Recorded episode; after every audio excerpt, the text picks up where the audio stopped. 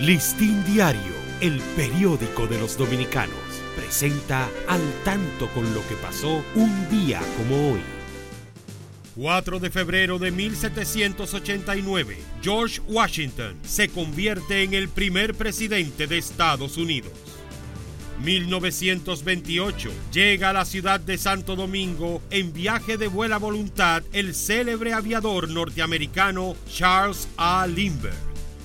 Listín Diario, el periódico de los dominicanos, presentó al tanto con lo que pasó un día como hoy.